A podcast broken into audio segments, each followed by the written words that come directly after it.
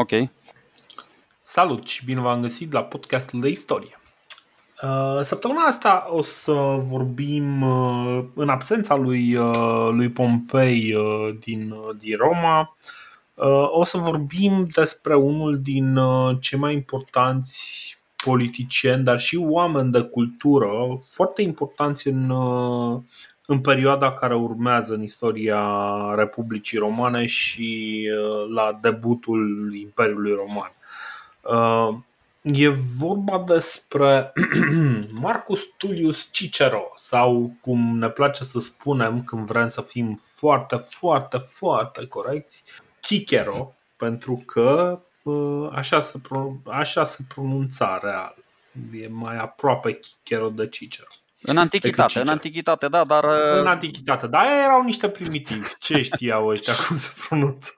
au venit aia din evul mediu mult mai evoluat și au zis, băi, ia lăsați chi și che și hai să, hai să lăsăm, uh, să lăsăm uh, exact. formulările astea. Exact, exact.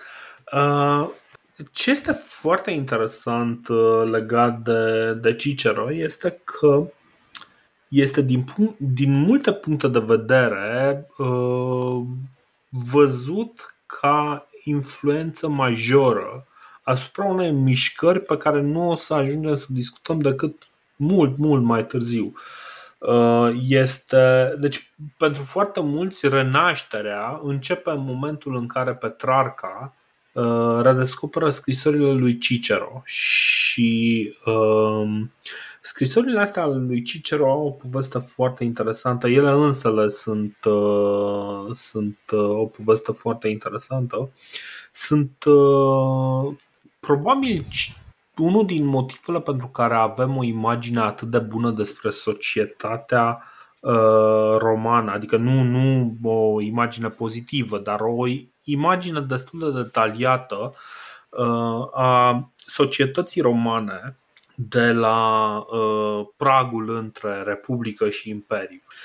Um, pentru că Uh, Cicero ce a făcut, a menținut o corespondență foarte bogată cu, cu prietenii lui și, mult mai important, și-a salvat, să zicem, toate discursurile, iar uh, uh unul din uh, lucrurile foarte interesante este că omul este considerat unul din cei mai buni oratori din toate timpurile. Uh, ca să zicem așa, ca să facem un compliment peste timp, doar Demostene este considerat un orator mai bun decât, uh, decât Cicero și aia cumva e ceva de genul da, da, da, Alexandru cel Mare sigur a fost mai bun decât uh, uh, Iulius Cezar. Nu întâmplător, Ceva nu în întâmplător în ale sale vieți paralele, Plutarh îi pune în uh, teză, antiteză și sinteză pe Cicero și pe Demostene, pentru că, uh, să fim serioși, Cicero nu e vreo mare minte luminată în domeniul uh, tacticii sau logisticii militare, deci nu putea să-l, nu știu, să-l împerecheze cu, cu Alexandru sau cu alt general. Dar cu, cu Demostene exact, exact. Sunt, sunt acolo, într-adevăr, la, la paritate sunt, sunt într-adevăr niște spirite pereche și cel puțin așa din viziunea lui, lui Plutar. Uh, ideea este că aceste scrisori ale lui uh, devin foarte importante, în primul rând, pentru calitățile uh, deosebite ale discursului. Cicero însuși un, un tip fascinat de, de retorică și care a studiat foarte mult subiectul ăsta și, cum ziceam, descriu, fac așa o frescă a societății romane din, din acea perioadă nu neapărat intenționată, sunt, sunt niște lucruri pe care uh, Cicero le scrie pentru că ei sunt naturale lui, el vorbește despre niște lucruri care îi se întâmplă lui în momentul respectiv. Uneori nici nu e foarte importantă istoria exactă a, uh, a ceea ce se întâmplă în momentul respectiv pentru că uh, ajungi să vezi de fapt cum arată societatea indiferent de ce se întâmplă în ea. Și Scrierile lui Cicero probabil sunt uh, printre cele mai complexe care, ne, care au supraviețuit uh, uh, până la urmă evului întunecat. Bă, îți spun, îți spun de ce au supraviețuit. Bun. Au supraviețuit pentru că au fost foarte mm, copiate. Eu am crezut inițial da. că faptul că el ajunge până la urmă să fie consul, nu știu, principala lui preocupare a fost să le spună tuturor scribilor din Republică, băi, vreau să, nu știu, să citiți opera și să o multiplicați, dar nu e așa. Hmm. Oamenii, adică este foarte citit și scrie după ce ajunge în exil, dar e foarte apreciat și foarte citit chiar, chiar în timpul vieții. Și să, să, nu, să nu uităm că atunci nu aveam, nu aveam pe Gutenberg cu presa lui uh, tipografică, deci oamenii chiar erau pasionați și îl luau pe Cicero și îl citeau și îl multiplicau și scriau acolo chestii pe care le, le spunea marele orator. Bine, bine ce, ce mai este interesant este că în, în perioada respectivă, și asta, asta e o chestie pe care am descoperit-o doar zilele astea, uh, exista un fel de gazetă Mm, mai mult ca sigur nu era o chestie pe mai multe foi așa cum este acum. Nu știu exact care este forma în care, uh, în care erau uh, transmise informațiile respective, dar exista o, un fel de gazetă uh, zilnică care se numea Acta Diurnă care însemna în principiu practic Uh, faptele de astăzi sau ceva de genul ăsta. Uh, era o uh, platformă de comunicare și de acolo cumva se făceau, nu știu, câteva exemplare și se trimiteau mai departe, lucrau ăștia, nu știu, lucrau toată noaptea ca să le facă în metal sau în piatră. Habar n-am Nu erau în piatră, nu mai erau în piatră uh... pentru că importau multă hârtie și mult papirus și așa din, din Egipt. Deci se scria, se scria pe ori pe piele de bou, ori pe, pe papirus. Posibil, posibil. Deci, în, în, în orice caz, deci aici nu știu mai multe despre, despre asta, o să încerc să mă interesez pentru că mi se pare foarte interesant. Din păcate, din aceste acta diurna nu, nu au uh, rezistat, uh, cred că nu există niciun exemplar salvat pentru că erau practic, na, mă, uh, erau chestii de consum, așa cum nici noi nu uh, păstrăm uh, ziarele doar vreun nebun, așa mai păstrează ziarele. Aici era și mult mai greu să păstrezi și să îndosariezi toate acele, toate acele ediții ale acestei gazete zilnice. În orice caz, Uh, în această gazetă se publicau cele mai bune discursuri din, uh, din Senat din ziua anterioară și uh, ăsta este un mod în care Cicero, chiar dacă el din punct de vedere politic nu, nu este un popular, devine foarte apreciat. Dar înainte, înainte hai să, să vorbim un pic despre cine e Cicero, ce s-a întâmplat cu el și cum a ajuns de fapt să fie implicat în, în politică. În primul rând, Cicero este un novice homo, adică un, un om nou. Practic, familia lui nu are un istoric eroic și uh, Cognomenul Cicero, de exemplu, înseamnă năut, vine de la năut. Și uh, foarte mulți în momentul în care uh, Cicero s-a lansat în politică i-au sugerat, bă, schimbă și tu numele, știi, că e un pic penibil când te cheamă năut, știi? Dar, uh, în fine, omul uh, era totuși cumva într-o, într-o zonă de asta, uh, nu era chiar ultimul sărăntoc, era, era un, uh, un cavaler italian, el nu era roman-roman, dar cumva cu, uh, cu noile reforme ajunsese să aibă cetățenie roman. Uh, spune, uh, mi s-a părut că da, păi, uh, Nu, eu uh, am aflat multe lucruri, într-adevăr, în ultima vreme despre, despre acest Cicero. În primul rând, mi-au trebuit două zile să mă prind de ce îi se spune uh, lui Cicero arpinatul și fisa mi-a picat doar când a văzut niște trimiteri la Aristotel, care se născuse în Stagira uh-huh. și căruia îi se spunea Stagiritul. Ei bine, Cicero s-a născut în Arpinum și de aia se numește Arpinatul, e foarte simplu. Na. Ah. Uh, s-a născut în același orășel okay. Uh, ca Marius, care era tot un om ah. nou, tot un novus homo și acesta, asta zic că uh, omul nou din, din politica romană, așa cum au fost și Marius și Pompei Strabo, să știi, la vremea lui tot așa. Au, au fost destui oameni în politica romană, oameni noi, dar Apropo de oameni noi, că sunt un pic tentat acum, sper să nu se supere ascultătorii, vreau să fac o paralelă puțin cu lumea politică din, din zilele noastre, în care se tot promovează oamenii noi. Dar uh, chestia asta nu e o calitate în sine. Adică dacă ești nou, uh, nu înseamnă că ești neapărat bun.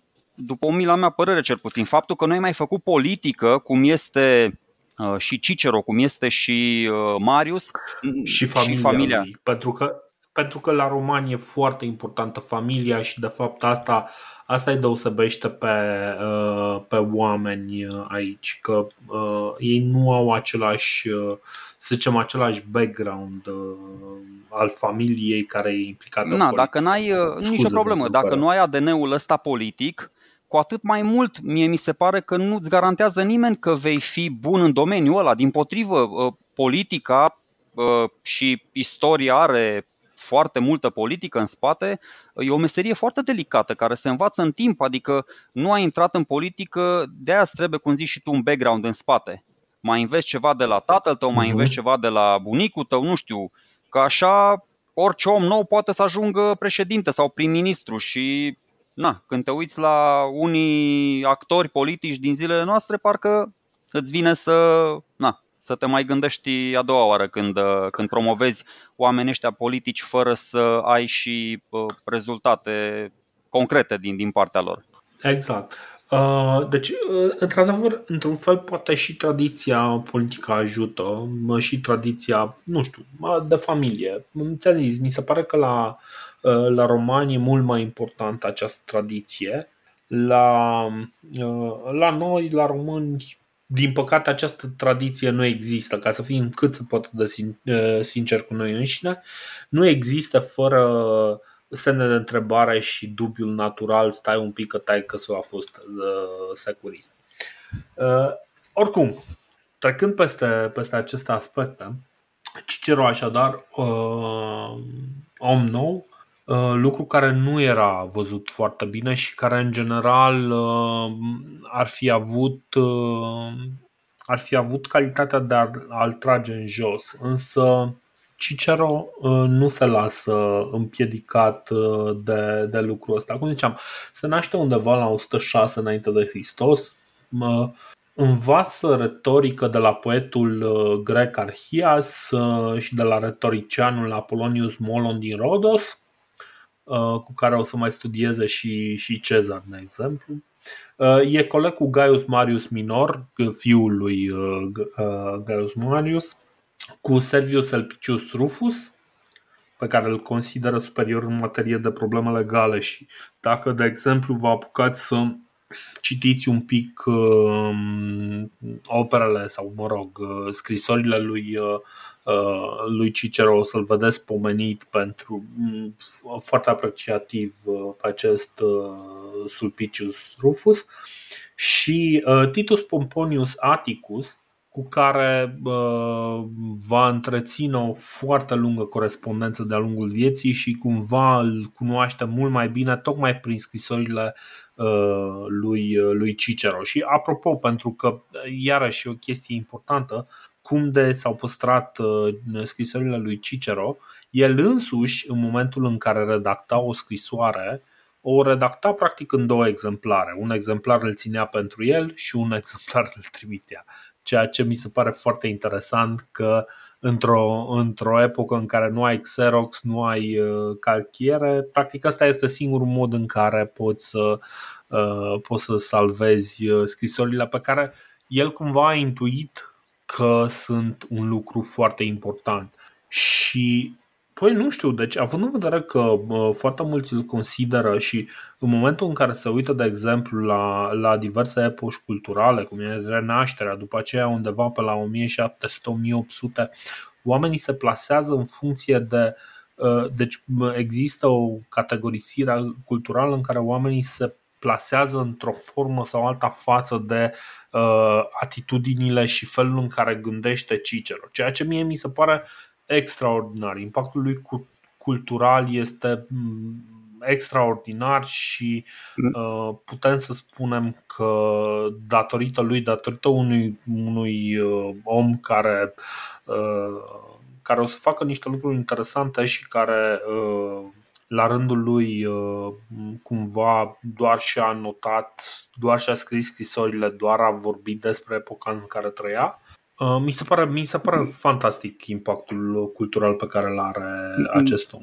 Și, și nouă ne, ne e puțin greu să, să găsim un echilibru între viața lui politică și viața lui uh, literal, culturală, să zic așa, uh-huh. pentru că am avut curiozitate în ultima vreme, chiar am răsfoit niște scrieri de ale lui, uh, are niște lucrări foarte, foarte interesante o să le uh, trec un pic în revistă și dacă, nu știu, dacă avem, da, sper să avem, avem timp, cu niște idei care mi-au, mi-au rămas, sunt absolut senzaționale. Aproape că îmi pare rău că eu uh, mai în copilărie, acum ceva o vreme, uh, l-am citit pe Seneca, l-am citit pe, Stoico, pe Stoicul Seneca în detrimentul lui Cicero. Recunosc că despre Cicero nu știam foarte multe lucruri, dar uh, o să vă spun câte ceva. De exemplu, scrie o lucrare care se renumește de Republica uh-huh. adică despre Republică, în care face o chestie senzațională. Uh, folosește un dialog între mai mulți oameni de stat ai Republicii Romane dintr-o vreme ușor uh, anterioară, da, în frunte cu eternul Scipio Emilianus, uh, dar foarte elegant, în așa fel încât nu te atașezi de omul care, care emite ideea, ci de ideea în sine. Uh-huh. Uneori vine Scipio cu o idee bună și vine Cato cel bătrân cu o idee proastă. Peste trei replici zice Emilianus altceva și cel bătrân are un argument foarte inspirat. Uh, pune foarte mult accent pe check and balance, adică pe pârghile cu care se poate uh, construi și mai ales prezerva un sistem de, de guvernământ. O să vedem uh-huh. și mhm. mai încolo în viața lui. Uh, dacă ai un rege, ai grijă ca el să nu devină un tiran. Dacă ai o aristocrație, uh, ai grijă ca ea să nu devină o oligarhie. Asta e cam furată de la, de la Platon, dar nu contează. Uh-huh. Uh, și oricum, Republica Romană, să fim serioși, fix oligarhie era în vremea lui, lui Cicero. Absolut. Și dacă ai democrație, și dacă ai democrație, spun o chestie, adică el pe hârtie este impecabil o să vedem problema la el e când iese de pe hârtie și ajunge în viața reală, atunci se mai transformă un pic. Deci dacă ai democrație să nu se transforme, ai grijă să nu se transforme această democrație într-o, într-o gloată neinformată, retardată mm-hmm. și violentă. Deci asta e da. foarte... Deci un rege plus aristocrație plus democrație el face un fel de tocăniță, dar e o tocăniță hrănitoare. Deci puteți să o citiți și e foarte, foarte faină această, această operă. Am impresia că de Republica um, s-ar traduce ca despre avutul public. Uh, pentru că res, res e lucru sau ceva, da. Da, da, da s-ar, s-ar putea să fie așa traducerea. Oricum, uh, revenind la, la chestia oarecum uh, mai, mai puțin, uh, mai, mai plictisitoare poate. Uh, să urmăm uh, alături de, de Cicero cursus honorum, pentru că Cicero este unul din, din acei oameni care reușesc să, să urmeze cursus honorum și să-și ia fiecare, să treacă practic fiecare etapă a acelui cursus honorum Uh, care a existat și înainte de Sula, dar care a fost reorganizat de Sula pentru, pentru a corespunde uh, unui ideal uh, clar și pentru a, uh, pentru a prezerva până la urmă Republica Romană. Uh, Cicera este până la urmă reprezentantul perfect și ce este și mai interesant la el este că uh, el e cumva reușește să-și ia în anul lui, în anul corect, să zicem, în anul în primul an în care ar fi putut să, să ia acel titlu, el reușește să-l ia. Uh, chestia asta e cu atât mai remarcabilă cu cât el este un om nou, fără un istoric, uh, pe care uh, aristocrația îl cam, îl cam lasă deoparte și care spre deosebire de absolut toți ceilalți pe care am reușit, de care am reușit să dăm până acum, despre care am vorbit, nu recurge la populism și nu se duce în, în zona populismului în care să implice mulțimi de oameni care să-l sprijine. Deci, practic, el vine și se, se bazează exclusiv pe calitățile lui intelectuale și, uh, și pe, uh, pe, abil, da, pe abilitățile lui până la urmă. Știi? Uh, și ziceam, în 90-88 uh, participă alături de Pompeiu Strabo și Lucius uh, uh, Cornelius Sula în războiul social. Și nu este un, un militar extraordinar, adică nu e ceva care să-i placă, însă având în vedere că cursul Sonorum cere, cere o activitate militară a oamenilor respectivi, este cumva obligat să, să facă lucrul, lucrul ăsta. Uh, undeva în 87 înainte de Hristos face o vizită în Roma una, un filozof numit uh, Philo din Larisa care era șeful Academiei înființată de Plato cu 300 de ani în urmă și care vorbește despre, despre diversele filozofii, până la urmă despre sistemul filozofic al lui Plato pe care uh, Academia mm, respectivă îl, îl uh, promova, să spun. Cicero este fascinat și cumva um, vede, adică el, e o chestie pe care o știa, Uh, este mai pasionat de filosofie decât, uh, decât de, de militarie. Și uh, na, în principiu cam, cam asta e. Ce, ce urmează pentru el, de exemplu, în 83 își începe cariera de avocat. Cariera de avocat este o chestiune foarte complicată în Republica Romană, pentru că procesele nu sunt chiar așa cum, uh, cum le știm noi. În primul rând, să fii un avocat al, uh, uh, să zicem așa, un, un procuror în care tu îl ataci pe unul, vrei să-l condamni pe unul, era un, era un lucru nu foarte lăudabil. Deci, în moment, practic, un avocat al acuzării nu era un lucru foarte favorabil și uh, cel mult mai lăudabil era să fii un avocat al apărării. Uh, și să, să reușești cu elogvența ta. Și era foarte importantă elogvența în, uh, în uh, procesul acesta avocățesc. Era de fapt un adevărat spectacol. Oamenii veneau în forum să vadă uh, aceste procese numai ca să-i audă pe acești avocați uh, vorbind. Și um, practic întreaga cultură nu era neapărat despre găsirea adevărului sau uh, pentru satisfacerea justiției, cât era mai degrabă o scenetă pe care o puneau avocații ăștia în, uh, în aplicare și care, na, până la urmă, trebuia să-i convingă pe cei prezenți de vinovăția sau nevinovăția unor uh, uh, unor indivizi uh, cu diverse probleme. Era chiar o scenetă foarte bine pusă în, uh, și, și, în public, da. ca să spun așa. Eu mi-am citit uh, multe discursuri și, uh, cum să zic, uh, se mai întâmplă, adică o mică prezumție de vinovăție la adresa inculpatului, se mai întâmplă o mică sfidare a curții, dacă tu, de exemplu, ești un senator avocat și cel care judecă este un pretor, uh, o să vedeți că nu sunt lucruri foarte uh, onorabile în procesele romane. Sunt foarte mulți oameni bogați care, datorită bogăției lor, nu ajung să fie condamnați, deși uh, evidențele sunt. Uh, mă rog, sunt, uh, da. Uh, și Cicero, cum ai spus și tu, uh, el găsește un echilibru între, între alternanța asta, adică uh, va fi când avocat al apărării, când avocat al acuzării. Nu o să se ducă tot timpul, bă, numai să-i acuz pe ăștia să mă înjure după aceea plebea. Nu, o să se ducă, de exemplu, în cazul Uh, lui uh, Gaius Veres uh-huh.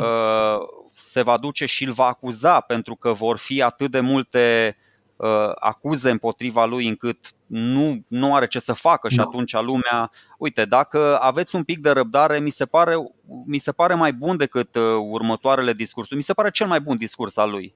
Uh, durează un pic, un minut dacă Horatio Veres sau cum îi spune? Uh, da, da, Gai, Gaius Veres. Așa. Uh, inverem. Inverem Inverem. actio prima. Primul discurs împotriva lui lui Veres. Așa. Uh, tipul ăsta, mă rog, uh, ajunsese... O să, o să ajungem că... și la el. Încă, uh, asta este cumva cu 10 ani peste momentul în care Corect. Suntem. Bine, atunci, atunci hai de să o luăm, sau, să o luăm cronologic. Hai, hai, hai, să, da, hai să luăm cronologic un pic și ajungem și la, și la Veres. Uh, deci ziceam că în 83, uh, în 83, 81 începe cariera, are câteva cazuri minore, câteva cazuri minore însă nu, nu reușește să facă, uh, să facă cine știe ce.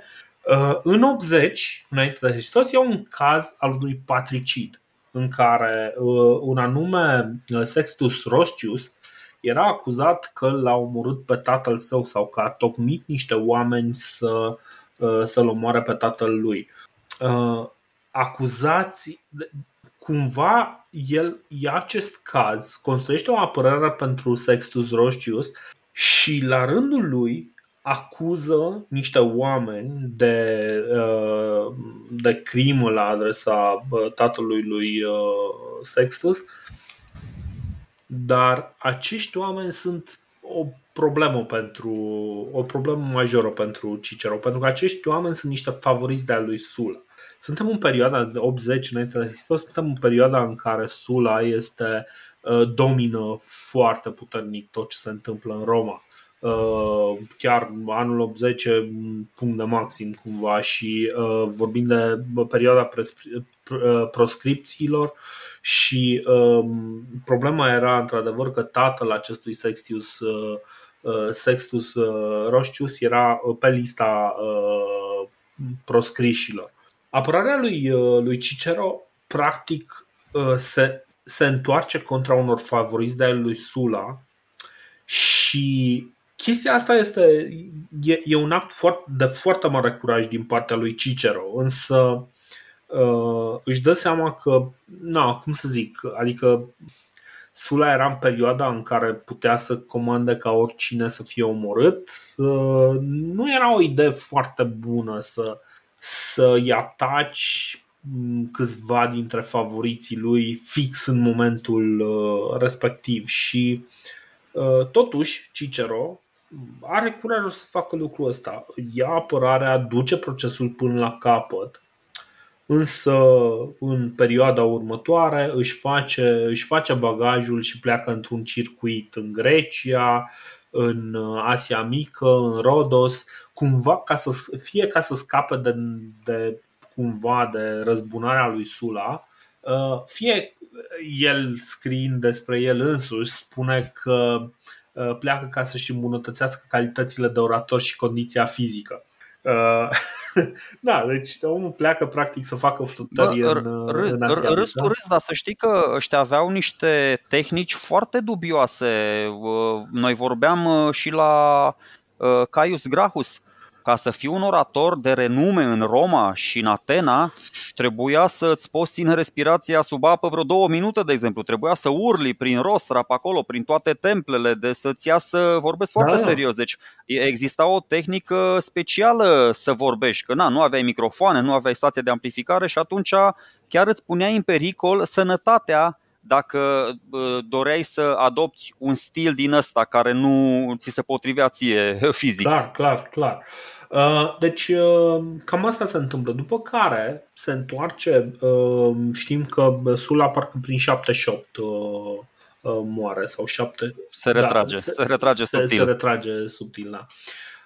Prin 75 Cicero deja se întorsese înapoi în Roma și devine devine Uh, unul din cei 20 de chestori uh, numiți în 75 uh, înainte de Hristos.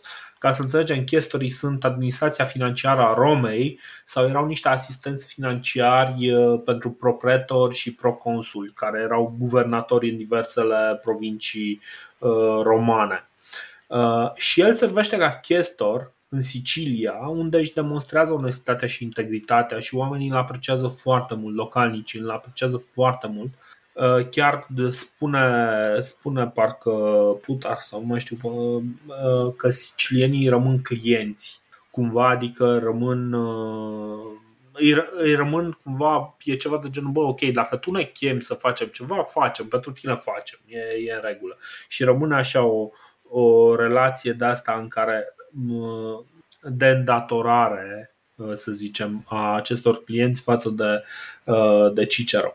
Nu începe chiar cu dreptul relația lui cu sicilienii, dar într-adevăr se termină foarte bine. Da, Plutar da, spune, da, da. spune asta. Uh, la, la rugămintea uh, sicilienilor uh, ajung la, la urechea lui prin acești clienți sicilieni ai lui Cicero abuzurile unui guvernator care practic a jefuit, a jefuit provincia și în 70 înainte de Hristos îl cheamă pe Gaius Veres la, la, în momentul în care Gaius Veres se întoarce la Roma, îl pune sub acuzare. Mai e încă o chestie și după aia chiar te rog să citezi un pic din uh, Inverem.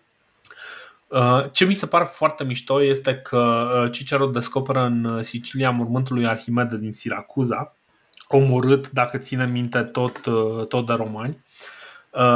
Descoperă în Sicilia acest mormânt și el îi înțelege valoarea de fapt. Pentru că până la urmă despre asta e vorba. Nu era ca și cum să pierduse acel mormânt, doar că el îi înțelege valoarea și observă, de exemplu, vorbește despre Uh, cum arată piatra de mormânt a lui uh, uh, Arhimede și avea, Arhimede avea pe piatra lui de mormânt descoperirea lui favorită, faptul că raportul dintre volumul sferei și volumul unui cilindru drept în care intră sfera este 2 la 3. Și practic, da, asta, asta este una din chestiile care ne-a rămas, practic, iarăși, o chestie care ne-a rămas din, din scrisorile lui. Uh, și acum, cum ziceam, se întoarce la Roma, în 70 înainte de Hristos se întoarce și Gaius Veres și uh, face exact ceea ce simte nevoia să facă, mai ales la, la rugămintea clienților sicilieni și anume îl pune sub acuzare pe, pe Gaius Veres. Iată cum o face. Da, uh, înainte să încep uh, traducerea în latină, haideți să vorbim puțin și de, de tipul ăsta care uh, vine la Roma chiar uh, în timpul consulatului Pompei și al lui Crasus, în anul 70. Uh-huh. Mhm. Cicero primește foarte multe solicitări și dovezi în primul rând. Deci ăsta este unul din, uh, nu știu, multele puținele procese cu dovezi uh, clare. Deci uh-huh. sunt dovezi clare cum că ăsta a crucificat sclavi, a jefuit temple, a făcut foarte multe nasoale. El stă uh, și reușește să guverneze foarte prost provincia asta, care vorba aia era grânarul Europei, era grânarul Italiei, uh, era și la confluența rutelor comerciale, o guvernează atât de prost, uh, este și în timpul răscoalei lui Spartacus, încât uh, oricât de mult ar fi închis ochii și Pompei și Crasus, uh, ajunge până la urmă în, uh, în fața în fața lui, uh, lui Cicero. E foarte simpatic în instanță. Pe vremea lui Cicero mai era un, un alt mare avocat al vremii sale, Quintus Hortensius, care avea să fie, să fie ales consul anul, anul următor cu, cu Metellus Creticus, de care am mai auzit. De ce spun toate numele astea? Cicero, Pompei, Cezar, Sula, Marius, fără toți ceilalți oameni, fără toată încrengătura asta de, de relații, ar fi zero, adică n-am înțelege complexitatea Republicii Romane și jocurile astea de culise, cât de, cât de multe relații, cât de, cât de complexă era, erau toate, toate jocurile astea. Așa mm-hmm. putem să povestim doar, într-adevăr, punem accentul pe oamenii mai, mai mari și acum, punând accentul de tot, Fii atent cât de frumos cum poate să sună o pledoarie. Da, îmi place să cred că și în uh, instanțele din zilele noastre uh, un, uh, un avocat, de exemplu, în încheierea pledoariei, la, la pledoaria finală, spune ceva de genul ăsta. E foarte actuală pledoaria. Este cel mai de dorit, domnilor judecători, și lucru de cel mai mare interes pentru a domoli ura stârnită de ordinul vostru și pentru a face să dispară proasta reputația tribunalelor al căror rol se pare că va fost acordat și oferit nu de o judecată omenească, ci aproape dintr-o uh, voință divină. Deci vedeți că și acolo instanțele, na, căci s-a înrădăcinat deja opinia periculoasă pentru stat și primejdioasă pentru voi, care s-a răspândit peste tot prin gura lumii, nu doar la noi, ci și la neamuri străine. Hmm, aici exagerează un pic, că mm-hmm. niciun om cu bani, chiar dacă el este vinovat, nu poate fi condamnat de aceste tribunale care sunt acum. Azi, în chiar acest moment decisiv pentru ordinul și puterea voastră judecătorească, pentru că sunt gata de acțiune cei ce ar putea încerca să aprindă această ură împotriva Senatului prin întruniri publice și prin proiecte de legi, a fost adus în fața instanței ca acuzat Caius Veres, un om condamnat deja de întreaga opinie publică. Aici face un pic o țigănie, face o mică prezumție de, de vinovăție, deja uh, îl, îl condamnă, dar achitat însă în speranțele și predicțiile lui prin, imensa, uh, prin imensitatea averii sale. Eu, judecători, m-am angajat ca acuzator la acest proces cu deplină aprobare și speranța poporului roman, nu ca să măresc ura revărsată asupra ordinului vostru, ci ca să aduc un remediu proastei reputații, care ne este comună atât instanțelor de judecată cât și senatului. Deci el își dă seama că și judecătorii și senatorii nu sunt foarte bine văzuți de, de plebei, de oamenii săraci. Uh-huh. Și încearcă uh-huh. cumva să să aducă un pic de lumină, să le arate și celorlalți, bă, uite că mai sunt oameni cinstiți și printre noi. Căci am adus un om prin care ați putea restabili reputația pierdută a tribunalelor, ați putea reintra în grația poporului roman, român, nu contează, dar poate fi și român și, da, uh, și ați da satisfacție populațiilor străine. Bă, nu știu ce o totar de asta cu agenturile străine. În fine, e, e simpatic și Cicero. Statul uh, paralel. Da, statul paralel. Și zice aici, jefuitorul, de, zice despre Veres, jefuitorul tezaurului public, spoliatorul Asiei și al Panfiliei, că ăsta fusese într-o vreme proretor și în Asia și a mai furat și pe acolo Aha. și așa. Răpitorul drepturilor voastre pe când era pretor urban, dezastru și pacosea provinciei uh, Sicilia îl face pe ăsta cu ochi și cu oțet și la final spune dacă voi îl veți fi judecat pe acesta cu severitate și cu frică de zei, această putere care trebuie să rămână la voi se va menține stabilă. Deci puterea asta judecătorească, principiul mhm. separației în stat, o chestie, mă rog, pe care noi o tratăm așa la genunchiul broaștei. Dacă însă uriașa lui avere va zdrobi scrupulozitatea și imparțialitatea tribunalelor, eu voi obține totuși un lucru, anume să se vadă că mai curând îi lipsește statului puterea judecătorească decât că le lipsește judecătorilor acuzatul sau inculpatul acuzatorului. Foarte tare. Deci foarte tare. Uh, chiar dacă v-am spus, o mică prezumție de vinovăție, uh, o mică sfidare a curții, dar vedeți, uh, exista și atunci sensibilitatea asta și cumva tentația să apelezi la, la emoțiile oamenilor că și Cicero aici, deși avea foarte multe dovezi, simțea nevoia, ă, nepopular fiind, ă, na, fiind mai mult ă, moderat, optimat, cumva să, să, să obțină și aprobarea maselor. Uh-huh. Pentru că până la urmă masele sunt cele care apreciază pozitiv sau negativ și cele care consideră o instituție importantă acum să fim serioși, bă, se poate trăi până la urmă și fără tribunale, se poate trăi până da. la urmă și fără senat, doar că nu mai e o societate de drept, e o anarhie. Exact. Exact. Și atunci cumva Cicero încearcă să, să îmbine și latura asta constituțională și instituțională, ă, dar să, să le prezinte și oamenilor beneficiile care rezultă din niște instituții super, super puternice. Și de aia vă spuneam și mai încolo de acel Republica Uh, cum încearcă să găsească un echilibru între, între instituții. Da.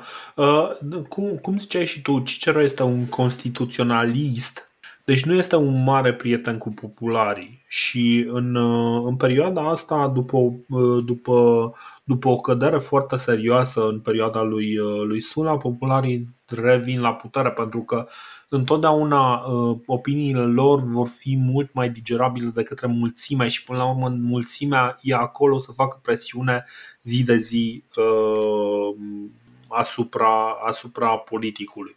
Uh, asta este foarte important de înțeles la, la Roma, că întotdeauna până la urmă populismul chiar și un populism ieftin, nebazat pe informație sau fapte reale, avea câștig, câștig de cauză pentru că avea întotdeauna o mulțime dispusă, uh, o mulțime care nu avea neapărat foarte multă ocupație și uh, dispusă să se implice în, uh, în favoarea acelui individ.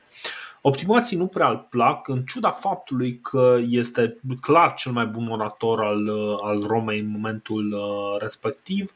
Uh, el nu este un uh, progresist, nu, el vrea cumva, e mai degrabă un conservator care dorește să, să menține, ține foarte mult la ideea de republică. Uh, optimații nu prea îl primesc între ei pentru că sunt oarecum deranjați de faptul că, uite, ăsta nu e nici populist, dar are foarte mult succes. Uh, cariera lui, uh, cum ziceam, uh, se întâmplă mereu în anul lui. Și aici am, chiar am anii notați. Este chestor în 75 la 31 de ani, edil în 69 la 37 de ani, pretor la 40 de ani în 66 înainte de Hristos, consul în 63 la 43 de ani. Felul în care, apropo, deci o să, o să trecem un pic mai repede pentru că vrem să ajungem să și vorbim despre, despre uh, evenimentul, un evenimentele cele mai importante care arată cam care este stadiul Republicii Romane. Uh, felul în care câștigă funcția de pretor e extraordinar, mai ales pentru statutul de Novo, Novus Homo. Uh, alegerile pentru pretor sunt suspendate de trei ori, deci practic de trei ori ăștia zic, băi, nu, nu, nu, de, adică mă rog, de două ori uh, zic, băi, nu, nu, nu e în regulă cu alegerile astea, hai să le mai facem o dată. De fiecare dată reușește să le câștige pe toate cu aprobarea tuturor triburilor. Deci el este practic cel mai votat de către toate triburile. Și uh, practic popularitatea lui vine nu din populism, asta e foarte important, ci din uh, sentimentul de justiție pe care îl au uh, oamenii legate de, de acest om și practic are acel aer de incoruptibilitate pe care foarte puțini oameni l-au în, chiar și în istoria uh, romană. Știi? Deci doar, de exemplu, despre Cato, Cato cel bătrân, mai putem să spunem lucrul ăsta, mai târziu și despre Cato cel tânăr, care moare și el bătrân, dar îi se spune cel tânăr, pentru că e cumva la vreo sută de ani de Cato cel bătrân. Uh, sunt câțiva oameni de ăștia care într-adevăr au respectul universal uh, în ciuda, uh, adică fără, fără să, să aibă semnele astea majore de întrebare asupra caracterului lor. Um, nu te contrazic, nu, nu, nu te contrazic, dar să știi că are uh, mai epatează de foarte multe ori. Uite, ca să continui cu un citat, Așa. Uh, deci, uite ce spune tot uh, Cicero, deși mi-au fost întinse de veres multe capcane pe uscat și pe mare, pe care le-am evitat în parte prin vigilența mea, în parte prin zelul și serviciile prietenilor, nu mi s-a părut totuși niciodată că m-aș expune la un atât de mare pericol și nici nu m-am temut atât de tare ca acum chiar la acest proces. Mm-hmm. Ok, Uh, noi încercăm cumva, uh, v-ați convins, să prezentăm și părțile pozitive și uh, cât de impecabil poate să fie un personaj, dar na, suntem obligați să prezentăm și, și minusurile. Nu vrem să-l zugrăvim pe Cicero doar în culori luminoase. Avea cred și că, plusuri, avea și minusuri. Da, cred, cred că o să avem, cred că o să avem șansa să intrăm un pic mai în detaliu în legătură cu acele minusuri și plusuri chiar la următorul, uh, următorul episod. Uh, cum ziceam, în 63 înainte de Hristos uh, candidează la consulat și, uh, deci, mă rog, în 64 candidează, în 63 este practic numit consul pentru anul 63. Uh, și um, există un eveniment care prefigurează această, această alegere. În 65 um, are loc o conspirație necunoscută, deci nu este foarte clar cine anume este implicat. Sunt foarte puține lucruri uh, spuse. Uh, conspirația era uh, cumva îndreptată contra, contra conducătorilor Romei și cineva, nu, nu se știe exact uh, care era capul acelei conspirații, dorea să uh, omoare uh, mare parte din oficialii uh, Romei și să practic să instaureze un fel de anarhie uh, din care uh, să iasă practic uh, să vină ca salvatori anumite persoane. Uh, treaba asta a fost încercată în 65, a fost demontată destul de, uh, destul de rapid um, și pentru un motiv anume va fi numită prima uh, conspirație catilinară. O să vedem de ce îi spune așa. În 63, Cicero candidează la, la consulat um, și candidează alături de un anume, ă, sau mă rog, contra unui anume Lucius Sergius Catilina. Acest Lucius Sergius Catilina este un optimat, este un, ă, un om ă, cu o familie veche, cu, cu foarte multe legături în familia romană, însă este, este un pic cam falit ea nu e chiar falit, dar este aproape de falit. Și de ce e foarte important lucrul ăsta? Este foarte important pentru că uh, ce se întâmplă acum este că Roma este de fapt într-o reală criză economică.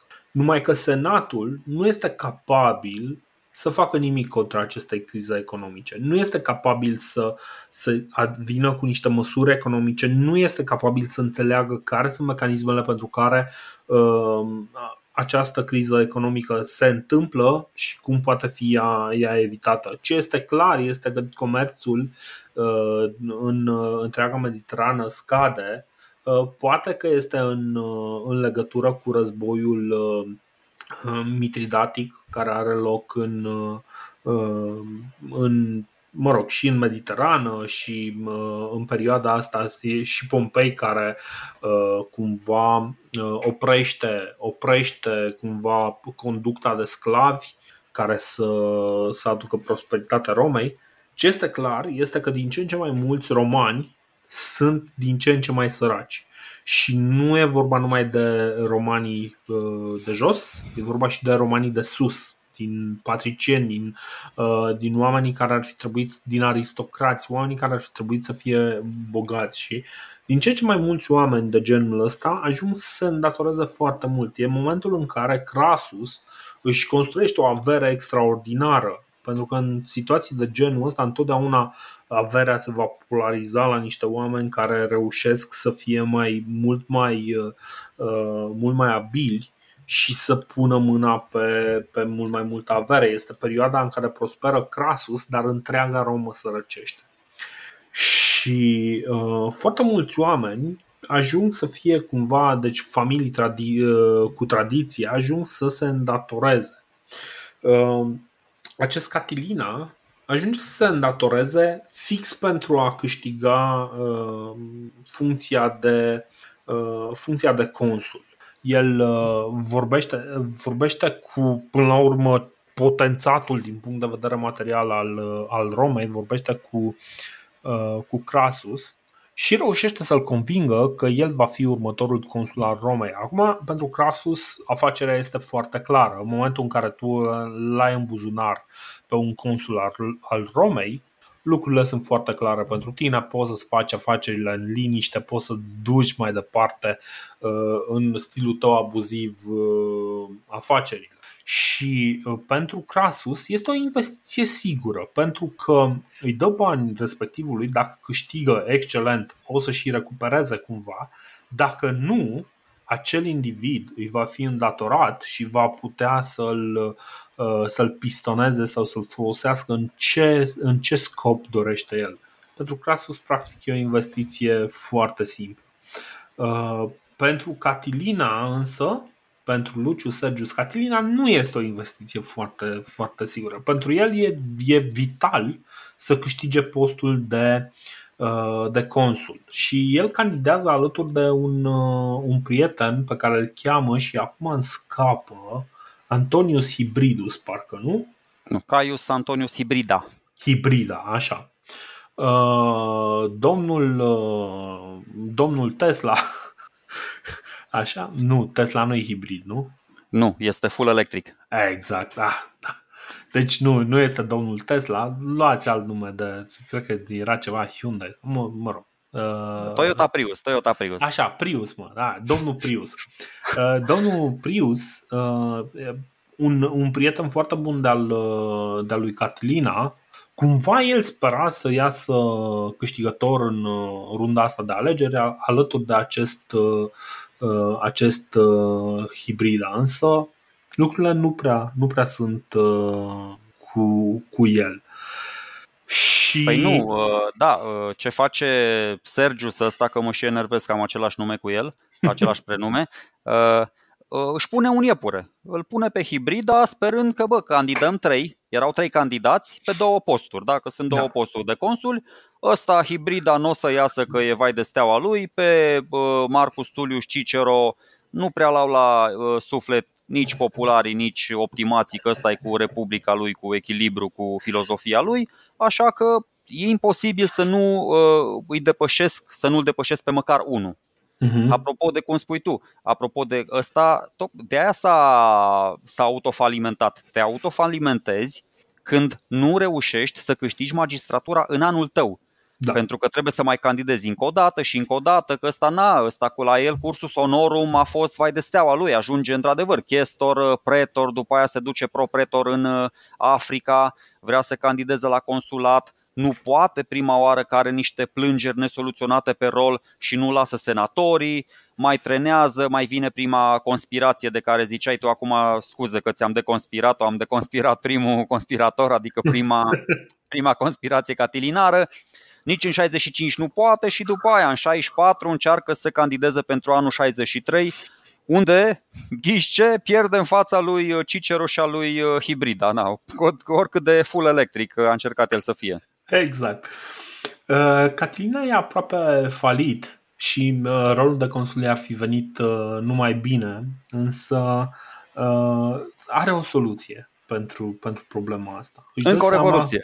Seama, exact. A, a găsit el o idee, o, o idee genială. E, mai e încercată și de alții. Dar el a găsit-o. Uh, și soluția lui este să își, uh, își asigure uh, prietenia eternă a poporului. Acum, cum are de gând să facă lucrul ăsta? Poporul întreg, poporul, adică majoritatea poporului uh, Romei, cum ziceam, Roma trece printr-o criză economică. Uh, dacă într-adevăr ai câteva cazuri uh, dramatice și în, în zona aristocrației, majoritatea cazurilor dificile, majoritatea șomajului, de exemplu, dacă e să punem așa, apare în, uh, în zona asta a oamenilor mai săraci, în zona plebei.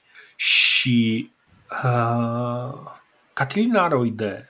Are o idee, zice, băi, ok, hai să omorâm uh, cei mai importanți uh, uh cei mai importanți funcționari din Roma, dăm foc la, la Roma și în focul respectiv o să piardă și toate tablițele care zic uh, Uh, cutare are datoria atâta la cutare. Și în momentul respectiv, practic, toată lumea va fi absolvită de, de datorii.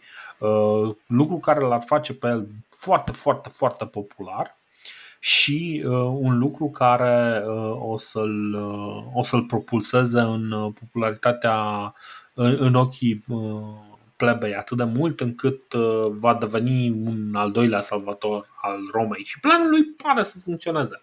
Păi, de vezi, uite, nu, nu, nu poți să-l acuzi pe Catilina că nu e un tip tenace. Adică a da. început, da. a încercat prima dată să îi anihileze doar pe ăia doi consuli, a dat greș și de data asta conspirația lui e, e mult mai complexă, adică vrea să-i masacreze pe toți. Tu ziceai că vrea să inițieze, sau mă rog, să facă o anarhie acolo, dar o anarhie urmată de o dictatură personală, bănuiesc, asta era, era ideea. Absolut, absolut, și, pentru că și în sărăcia asta, bună observație, uite, chiar nu m-am gândit, dar acum am pică fisa că el își face o armată din asta de scăpătați mm-hmm. din plebea săracă de la Roma, dar nu doar de la Roma, ci și din orașele învecinate. Îi da. strânge în jurul său pe toți patricieni ăștia care și-au pierdut averea dintr-un motiv sau altul. Nu că s-au dus ei la, nu știu, la Vestale Virgine sau nu știu unde, dar uh, pur și simplu uh, lor li se părea natural să devină din nou bogați. Provenind din niște familii din astea, ăsta de exemplu Catilina, se revendică de la Enea, săracul, vai de steaua lui. Uh, și li se părea normal să devină din nou bogați și puternici, chiar dacă erau proști. Deci pur și simplu, nu știu, pierdeau banii la pariuri, la nu știu ce, pur și simplu, ei aveau fermele lor, aveau agricultură, aveau comerțul lor de sclavi acolo, adică nu li se putea întâmpla nimic rău. Pur și simplu mhm. aveau o mină nesecată de bani. Cu toate astea erau atât de bătuți în cap încât pierdeau banii ăștia. Aveau și veteranii ăia, mai mult sau mai puțin nemulțumiți, care nu știau decât să lupte, veteranii lui Marius și lui Sula, și cu toți ăștia uh, Catilina își face o armată din asta de descăpătați, dar da. anticipează puțin lucrurile, adică în, zice, bă, ok, merg la două capete, îmi fac și armata asta, văd dacă, văd dacă merge conspirația și dacă nu, adică cumva și forță brută și un pic de subtilitate. Nu e chiar uh, inițial când am uh, zis noi, bă, ajungem la conspirația sa catilinară. Eu am crezut că ăsta e un ciumpalac, vai de steaua lui, adică nu știu, îi curbale din gură, dar cât de cât, vezi, a încercat să vorbească și cu Crasus. Aici, din nou, Crasus e omul din umbră. Eu îl suspectez de mai multe chestii pe Crasus în conspirația și asta. suspectează de mai multe chestii. Dar e o chestie foarte serioasă, e o chestie serioasă și uh, e nevoie de un om cu capacitățile lui, uh, lui Cicero ca să, ca să o, o demaște și să o înfrunte cum trebuie. Da. Uh, ca să povestim iarăși pe scurt, imediat după alegeri, Cicero au dezvonuri despre o conspirație în care oficialii, inclusiv el, că până la urmă aia e marea problemă, uh, vor fi omorâți. Informația vine de la amanta unui prieten de-a lui Catilina, Quintus Curius, care și ăsta era îndatorat, așa că amanta zice, băi, știi cum, tu ai rămas fără bani, bă, ba, nu mai, gata, frumos, am trăit o poveste de dragoste frumoasă, dar tu ești cam sărac. Și ăsta spune, nu, nu, nu, stai, stai că o să se schimbe lucrurile în curând. Și zice, asta nu, mă, cum să se schimbe lucrurile? Tot sărac ești, lasă-mă în pace, nu. Băi, nu, zice, ok, hai că îți explic și îi explică uh, că uh, pun la cale această, acest plan bizar. Lucru foarte ciudat să-l zici unei, uh, unei amante, dar fine, sunt oameni care, într-adevăr, poate femeia asta era atât de, de neuitată. Uh, Bine, amanta asta, momentul... să fim serioși acum, era un pic de juca la două capete, adică avea o slăbiciune pentru cei care dădeau bine din gură, avea o slăbiciune pentru Cicero. Uh, uh, în momentul în care află care e povestea, Fulvia îi spune imediat soției lui Cicero, care era prietenă.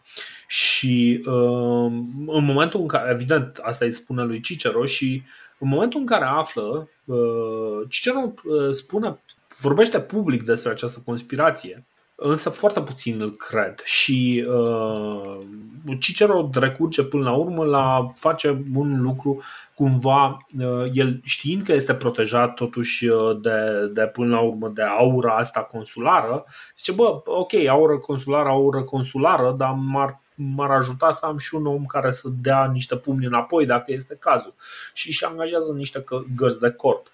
Uh, o decizie foarte bună pentru că în curând o să aibă loc și o încercare de asasinat la, la adresa lui.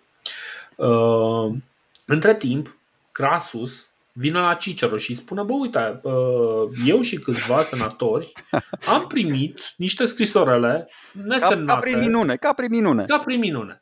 Niște scrisorele care ne sugerau că poate ar fi bine să plecăm din Roma pe o anumită dată și ar fi bine să nu stăm pe lângă, pe lângă Senat în data respectivă. Și ăsta este momentul în care uh, se află și despre faptul că niște trupe de veterani și țărani mulțumiți să strâng undeva în nord prin, uh, prin Etruria, uh, Cicero merge la Senat și cere, uh, cere un, o lege marțială. Îi spune Senatus Consultum de Republica Defenda, Defendenda. Adică o lege practic care să uh, Uh, să-i dea niște puteri sporite uh, pentru a investiga ce se întâmplă și, uh, na, până la urmă, că viața senatorilor este în, în pericol. Și îl pune sub acuzare direct pe, pe Catilina. Catilina care uh, nu pare să se opună a, a procesului care are loc. Pentru că nu uh, știe. Catilina. Pentru că nu știe. Prima oară când, uh, de fapt, după primul discurs ăsta, când nu-l crede nimeni, a doua oară uh-huh. când vine în fața Senatului, nu știe. Catilina vine așa, ca mielul la tăiere, și aici e încă un discurs super șmecher uh, al lui Cicero, sau mă rog, o primă parte, care are mai multe părți ăsta. Da. Uh, în care, nu știu, sau uh, haide că îl spun mai încolo, haide să terminăm cu, cu înșiruirea și da. după aia. Uh, Catilina se apără în, uh, în Senat și chiar acceptă arestul la domiciliu acasă la Cicero. A zis, băi, ok, dacă mai, mai arest la domiciliu decât acasă la Cicero, nu, nu se poate. Uh, Pentru că dar, Sergius timp... Catilina, deocamdată, era sigur că Cicero nu are nicio dovadă.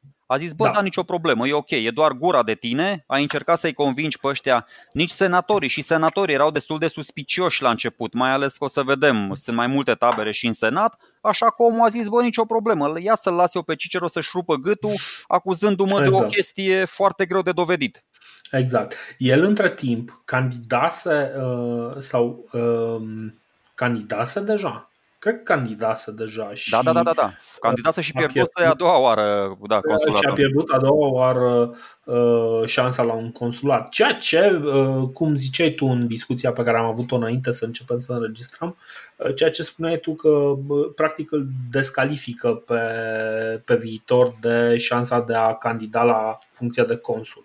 Uh, pentru că dacă a pierdut de două ori, nu mai aveai voie, da, nu mai aveai. Da, nu, nu mai aveai voie pentru că, uh, să faci chestia asta.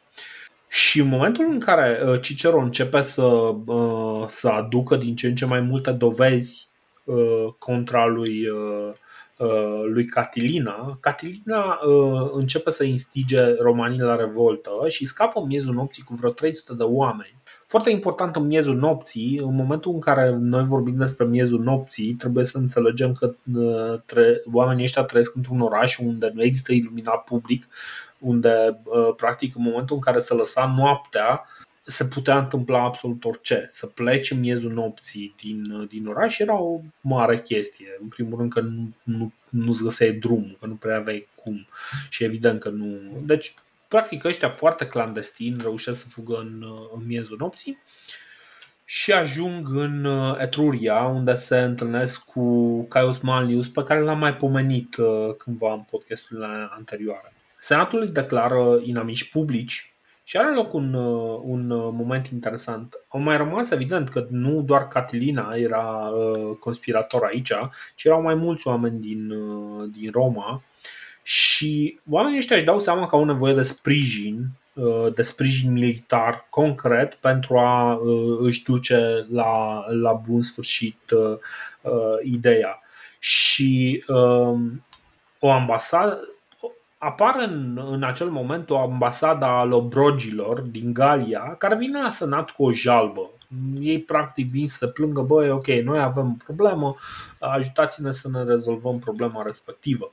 Însă cât timp sunt în oraș, sunt contactați de conspiratori care încearcă să pornească o revoltă în Galia și care încearcă să, să, să activeze practic pe alobrogi contra, contra Romei și contra, contra Romei ca oraș. Uh, în momentul în care ăștia pleacă și cumva duc niște scrisori către, uh, către Galia, Uh, unul din, uh, cred că pretor sau nu mai știu ce, uh, îi uh, interceptează uh, pe uh, podul Milvian și îi întoarce, îi întoarce pe Alobrogi în, uh, în uh, Roma și îi aduce din nou în fața Senatului, unde îi pune practic să arate, bă, uite ce scrisori aveți voi asupra voastră. Uh, acolo au tot ce trebuie. Nume, locuri, planuri și Senatul este în sfârșit convins de ceea ce aude și practic îi dă lui Cicero mână liberă. Și găsește și arme acasă la un conspirator, poate exact așa cum găseau ăștia uh, droguri la PNC, uh, dar uh, nu știi niciodată. Și uh, pe 5 decembrie, Senatul se întâlnește la Templul Armoniei și Concordiei ca să discute ce pedeapsă să aplice. Și aici are loc o dezbatere foarte, uh, foarte, foarte dură, în care un singur individ, pe care, despre care o să vorbim uh, începând de săptămâna viitoare, pe numele lui Gaius Iulius Cezar, care era oarecum prieten care îl sprijinise pe Catilina în, în, în cariera lui uh, de, de tânăr, uh, Cezar spune că băi, ar fi bine să nu uh, să nu executăm imediat, ar trebui să le facem un proces, să, să exilăm, de exemplu, ar fi o idee mult mai bună să exilăm. Și, din păcate, este singurul care se opune Uh, adică, mă rog, din păcate, cumva noi suntem detașați de problema asta. El este singurul care se opune și contra lui vorbește nimeni altul decât uh, bătrânul Cato cel tânăr, care, uh, care nu-l are deloc la suflet pe, pe Cezar și care explică că da, trebuie, acești oameni trebuie omorâți acum, executați imediat. Băi, în primul rând mă bucur uh, că nu, nu l-am băgat eu în scenă, că iar mă certai după așa. aia. Uh, ascultătorii noștri poate au observat, ești Dorin e foarte atent la timing, ține foarte mult, adică vrea să introducem la personajele în scenă exact atunci când sunt pregătite, nu să le dăm un șut în fund să ajungă în fața spectatorilor și să n-aibă nimic de spus. Deci aia, bine, acum te tachinez, că noi, noi nu ne supărăm, spre deosebire de oamenii de stat din, din Republica Romană, care sunt, uh, sunt iuți la mânie și degrabă vărsători de sânge, vinovat sau nevinovat. Dar apropo de, exact. de ce spui tu, într-adevăr, foarte mulți se, se înghesuie pe partea asta a optimațiilor. Și Cato cel tânăr, și Luculu, și Pompei, o să vedem. Și tabăra asta popularilor rămâne la discreția unui tinerel despre care Sula ne mai aducem aminte. Spunea că vede mai mulți de Marius în el. Că mi-aduc acum mhm. aminte și de ce ai spus tu, de, de Templu Concordiei, care de fapt era al discordiei și a fost construit după ce i s-a întâmplat o nasoală lui Caius Grahus, dacă, dacă mai țin bine minte. A fost exact. atunci o povestioară simpatică.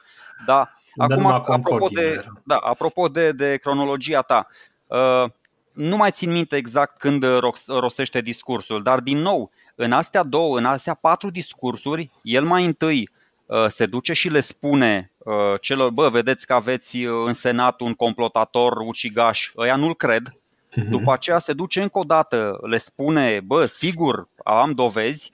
Al treilea discurs nu mai e rostit în senat, e rostit în forum, în fața adunării plebei, să-i convingă și pe ceilalți, adică Cicero încearcă să-i mhm. atragă de partea sa și pe tribuni și să determine senatul să ia o decizie dură împotriva lui Catilina. Și aici vine o chestie genială, cum cu propunerea lui, lui uh, Cezar. Tot așa am citit, ca fapt divers. Bă, nu prea existau pușcării atunci. Deci Cezar ce zice? Bă, băgați în pușcărie și, uh, și uh, confiscați-le toate bunurile.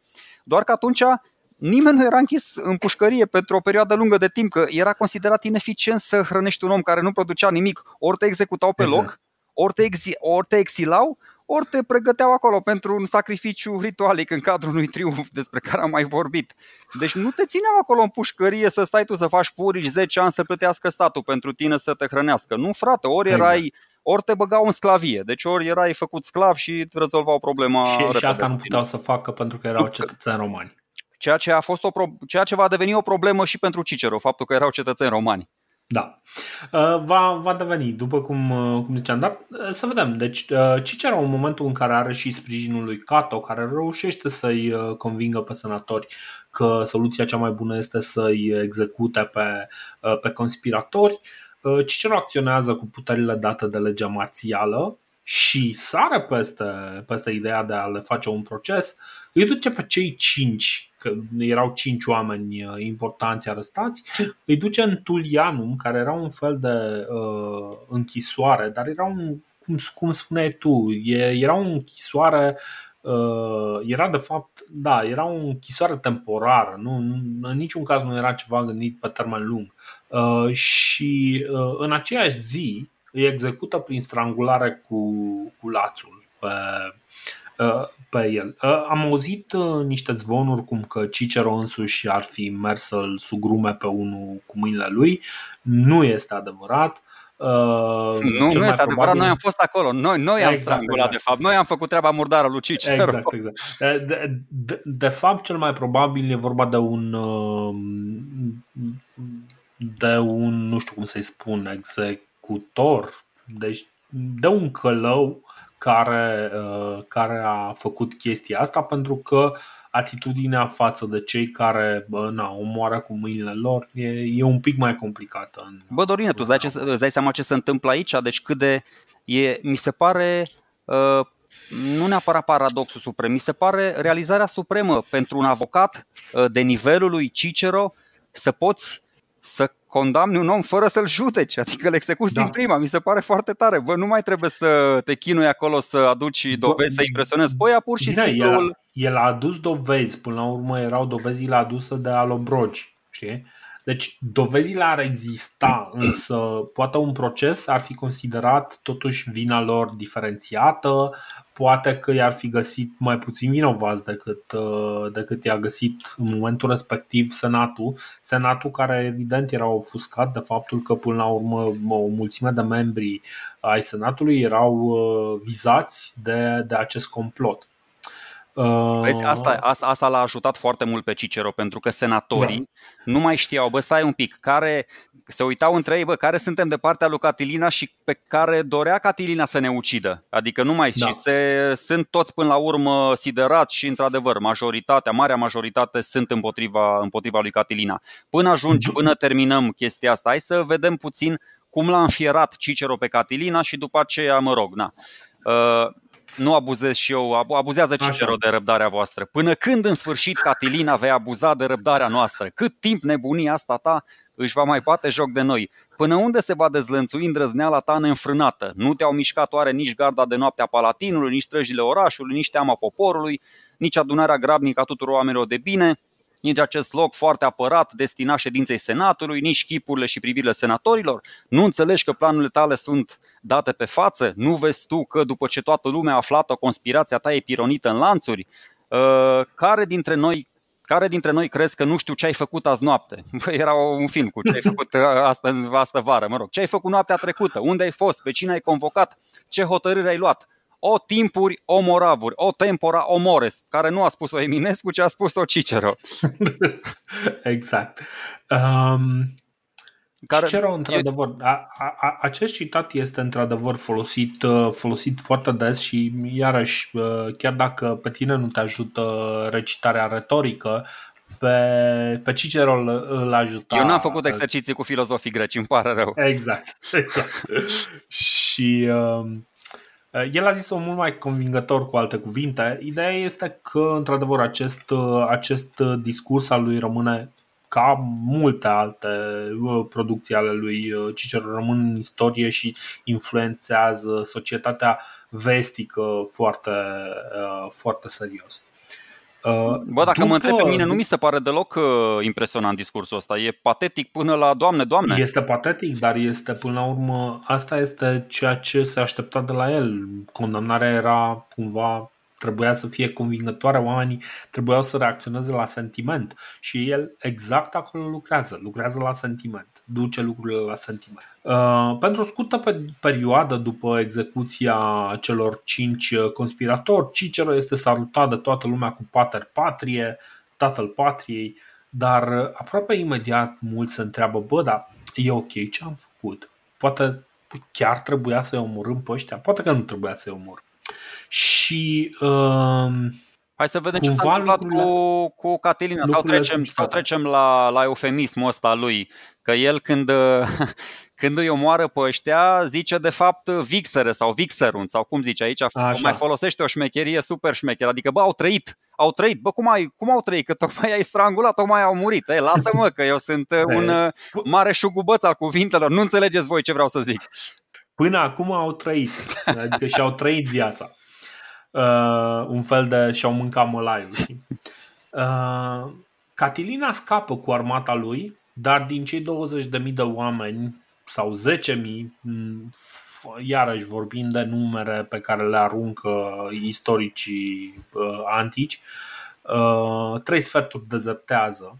Însă cei care rămân alături de, de Catilina uh, sunt, uh, sunt foarte dedicați cauzei, uh, cauzei catilinare. Uh, Uh, inițial pornesc înspre Galia, însă Quintus uh, uh, Cecilius Metellus Celer, care era pretor în uh, Galia, îl blochează, practic, uh, îl așteaptă la granița între provincii cu o armată serioasă și își dă seama că nu are șansă să lupte contra lui, așa că se întoarce să lupte cu nimeni altul decât Antonius Hibrida, lângă Pistoria, unde el așteaptă, speră, speră ca faptul că Antonius Sibirida e un pic mai mototol și, uh, și poate se bazează și pe faptul că au fost prieteni și că ceva se va întâmpla. Uh, și vor uni armatele și vor porni împotriva Romei. Da, exact. Însă nu se întâmplă lucrul ăsta și deși trupele lui uh, Uh, se luptă și el însuși se luptă foarte curajos, în cele din, din urmă sunt eradicați. Iarăși un motiv de, de mândrie uh, pentru, pentru Catilina până la urmă, pentru caracterul lui. Uh, toți oamenii lui, niciunul nu avea răni în spate. Adică niciunul din ei nu a încercat să fugă de pe, de pe câmpul de luptă și Catilina însuși era cu câțiva metri în fața, în fața oamenilor lui, practic arătând că el era mai dibaci în ale luptei uh, și a, uh, era înconjurat de o mulțime de, de inamici uh, doborâți. Bă, măcar a fost consecvent. Dacă a trăit ca un prost, da. a murit ca un prost, adică e ok. Ce se întâmplă mai departe cu Cicero, o să, o să revenim la ce se întâmplă mai departe cu Cicero. Uh, mai sunt câteva idei, pentru că mie îmi place întotdeauna și și lui Săgiu îi place chestia asta, dar nu vrea să recunoască. Uh, îmi place să pun o perspectivă un pic, o perspectivă personală, adică multe din lucrurile astea pe care le-am zis sunt cumva un consens. În sensul că, da, ok, știm că, știm că s-a întâmplat asta, știm că s-a întâmplat asta, dar toate lucrurile astea noi le vedem mai mult sau mai puțin prin lumina a ceea ce zice, uh, a ceea ce zice și ceea ce afirmă, afirmă Cicero. Și având în vedere că Cicero este un foarte bun orator, trebuie să înțelegem că s-ar putea ca oratoria să o ia în fața adevărului. Și este foarte posibil ca, chiar dacă a existat o conspirație, conspirația asta să, să fie avut o altă substanță, să fie avut un alt înțeles, să fie avut o, un alt scop și alte, uh, alte modalități de a se exprima. Uh, și uh, eu, eu, eu stau și mă gândesc că... doar la, doar la scenariul doar la scenariul Așa. improbabil, improbabil probabil, dar la scenariu că uh, acest Catilina a fost ucis pe nedrept sau a fost condamnat și acuzat pe nedrept. Este, deci cumva și chestia asta este posibilă sau, nu știu, poate că ceea ce face el este o revoluție, vrea, vrea practic să, să șteargă toate datoriile din Roma, într-o formă sau alta și cumva își dă seama că economia este blocată de faptul că, până la urmă, o oligarhie, exact ce zicea și Cicero, o oligarhie a pus mâna pe, pe conducerea Romei. Și ăsta este momentul în care trebuie să. Până la urmă, punctul de reflexie este: băi, ok, s-au întâmplat toate lucrurile astea, are loc această, această mare conspirație, uh, se tot încearcă chestia asta. Ne uităm un pic la care sunt cauzele sociale și economice care, clar, uh, dau înspre o, o economie din ce în ce mai firavă, din ce în ce, care, care cumva mm, se duce înspre, uh, înspre erodarea Republicii Romane și uh, mai este vorba și de, uh, și de cât de mult sentimentul pe care, uh, pe care Cicero, cu priceperea lui și cu calitățile lui, reușește, uh, reușește să-l, să-l stârnească. Uh, sentiment care, iarăși, e mult mai important decât dreptatea pentru, pentru romani. Că a, aici este chestia super frustrantă.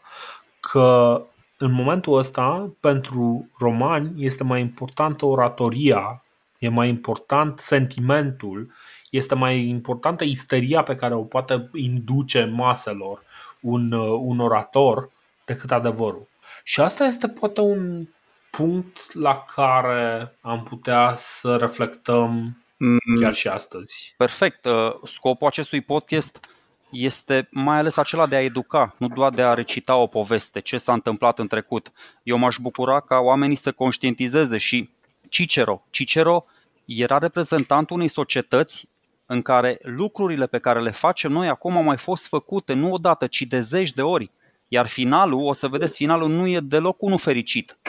Adică chestia cu adevărat nasoală, cum zici tu, și societatea asta romană e clar că se îndreaptă într-o direcție greșită.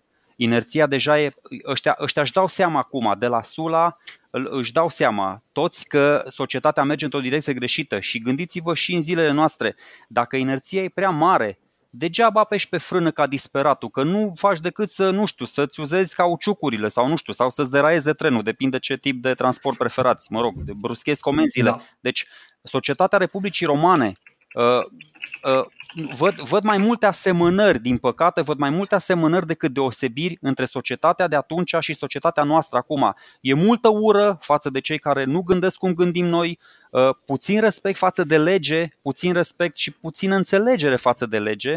Uh, cu tabere, intrăm în tabere doar de dragul apartenenței la un grup, cum fac și romanii, neștiind bă, de mhm. ce îl sus, susțin pe Lepidus, de ce îl susțin pe Pompei, de ce. Da, ă, dialoguri inexistente între tabere, exact asta se întâmplă da. și în zilele noastre, multă incompetență, ă, dar la fel de multă impostură, pentru că Altfel, incompetența nu ar ajunge în prim plan să vezi la TV toate trompetele care nu au niciun fel de expertiză, nimic și vorbesc despre toate uh, subiectele. Așa se întâmpla da. și în Republica Romană, când Catilina ăsta săracu era refuzat odată, era refuzat a doua oară, dar el continua să, să persiste în greșeală și confunda uh-huh. uh, incompetența cu competența. Deci sunt o grămadă de nuanțe da, mă rog, mă, mă ceartă Cicero că îi fur după aia ideile, așa că mai bine. Deci asta da. spun și încă n-am apucat, n-am apucat să mă refer la celelalte opere ale lui, la, la scrisori. Uh, aproape că îmi pare rău, sunt, suntem tolomaci, da, adică facem chestia asta de, pentru mai, noi, n-ar trebui să, să ne oprim, ar am putea să, da, sau să mai continuăm discuția și episodul viitor despre el, pentru că e o chestie de, din care avem, avem de învățat mai multe lucruri decât din faptul că Pompei se duce și se bate cu Mitridate în Est, cu, cu tot respectul acum. Da, da, da, clar, clar, clar. Um, deci, um, într-adevăr, avem, avem foarte multe lucruri de, de spus despre, uh, despre Cicero și o să, o să avem ocazia să revenim pentru că uh, Cicero și uh, a, da, următorul corect, subiect corect. pe care ne se împrietenește și cu Pompei și cu Cezar, da, corect, corect. Se, se îngemânează. Povestea cumva va redeveni uh, liniară, sper eu. Uh, și în momentul respectiv poate că o să, o să putem să discutăm un pic și despre impactul pe care îl are uh, asupra, asupra Romei, asupra culturii europene, nu numai uh, Cicero, dar și uh, tânărul pe care tocmai îl pomenisem uh, mai devreme, și anume uh, Gaius Iulius uh, Cezar despre care o să vorbim uh, săptămâna viitoare sau peste două săptămâni în funcție de uh, cât de bine reușim să pregătim uh, introducerea în, în subiectul ăsta. Și chiar dacă episodul ăsta e un pic mai lung, um, Aș vrea să vă mulțumesc că ne-ați, uh, ne-ați ascultat. Dar mai sunt niște chestii pe care vrei să le spui, Sergiu? Eu vreau să dau un citat motivațional din Cicero, că tot A, sunt așa. la modă, că tot făceam, uh, făceam paralele din astea între societatea noastră și societatea romană de la sfârșitul Republicii. Uh, uite ce zice Cicero. Alegem să fim sclavii legilor pentru a fi liberi oricât de paradoxal sună și oricât de pop tămășean sună uh, și sunt mai multe chestii, dar cum ai spus data viitoare, el mai scrie despre legi, mai scrie despre natura zeilor și aici vine, vine cu o chestie senzațională. Este primul uh, roman care vede în zei de fapt o providență rațională, care are logic, are un sens. Uh, știm că societatea romană era superstițioasă până la Dumnezeu. Nu, el zice, bă, zei ăștia pe care am importat noi din uh, Olimpul grecesc uh, nu sunt niște uh, vedete care coboară pe pământ să facă sex cu pământenele. Nu, vin, natura e providențială și poate fi înțeleasă doar prin rațiune, nu prin superstiție, Uh-huh. Și în viața de zi cu zi o să promovează ideea lui de educație este extraordinară. Ar trebui toți miniștrii educației în frunte cu doamna care e la noi acum, din, nu din toată lumea, o, o să păstrez pe săptămâna viitoare această informație. Ideea lui de, de educație este fabuloasă. Ce trebuie să învețe un om la, la școală? Dar e mm-hmm. foarte faină și de aia nu, nu, nu, nu, o de, nu o deconspir cum l-a deconspirat el pe Catilina, chiar așa din prima. Exact. Bun, uh, ne vom întoarce așadar uh, săptămâna viitoare. Cred că cel mai, cel mai bine o să ne întoarcem săptămâna viitoare. O să mai vorbim un pic despre, uh, despre Cicero, după care o să începem cu, uh, cu biografia unui uh, uh, acestui tânăr Gaius Iulius Cezar, care o să fie, o să fie un lucru chiar, chiar interesant. Acum, cum să spun, suntem într-o perioadă și, și aici e, e o chestie. Dacă tot v-am ținut atât de mult, hai să vă mai țin un pic. Este o perioadă care este uh, mult mai bine documentată decât uh, restul perioadelor pe care le-am, uh, le-am pus în discuție. Uh, e o perioadă foarte importantă pentru că are loc o schimbare majoră în societatea romană și poate cândva uh, cândva așa în viitorul uh, podcastului nostru o să facem și un, să zic așa, o, o să pictăm așa o imagine a uh, societății romane cum se vede la, uh, la cumpăna între între milenii, între mileniul înainte de Hristos și mileniul după. Uh, și uh, ce este foarte interesant și o, e o perspectivă pe care ar trebui să, um, să o luăm în considerare și să o înțelegem este că în momentul ăsta suntem în 63 înainte de Hristos. Deși, uh, deși romanii abar nu aveau cine era Hristos în momentul ăsta. Exact. Uh, Roma este practic uh, la 70 de ani de la moartea lui uh, Tiberius Gracchus. La, practic vorbim de 70 de ani de conflicte interne, pentru că deja sunt din ce în ce mai puține conflicte externe cu inamici externi foarte, foarte serioși, dar sunt foarte multe conflicte interne. Vorbim de frații Grahus, vorbim de, uh, de Marius, de Sula, de, uh, iată, de, de această conspirație catilinară.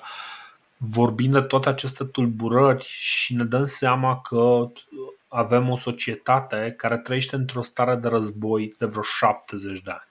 Uh, Bă, și astea ăsta... conflictele majore și la vedere, dar da. mai sunt zeci și sute în spate despre care n-am apucat noi să vorbim, dar care sunt și ele documentate și s-au întâmplat și ele. Exact, exact. Și uh, această perioadă nu este nu e pe terminată. Încă mai vine, încă o generație se va mai naște sub, uh, sub spectrul acestui război civil.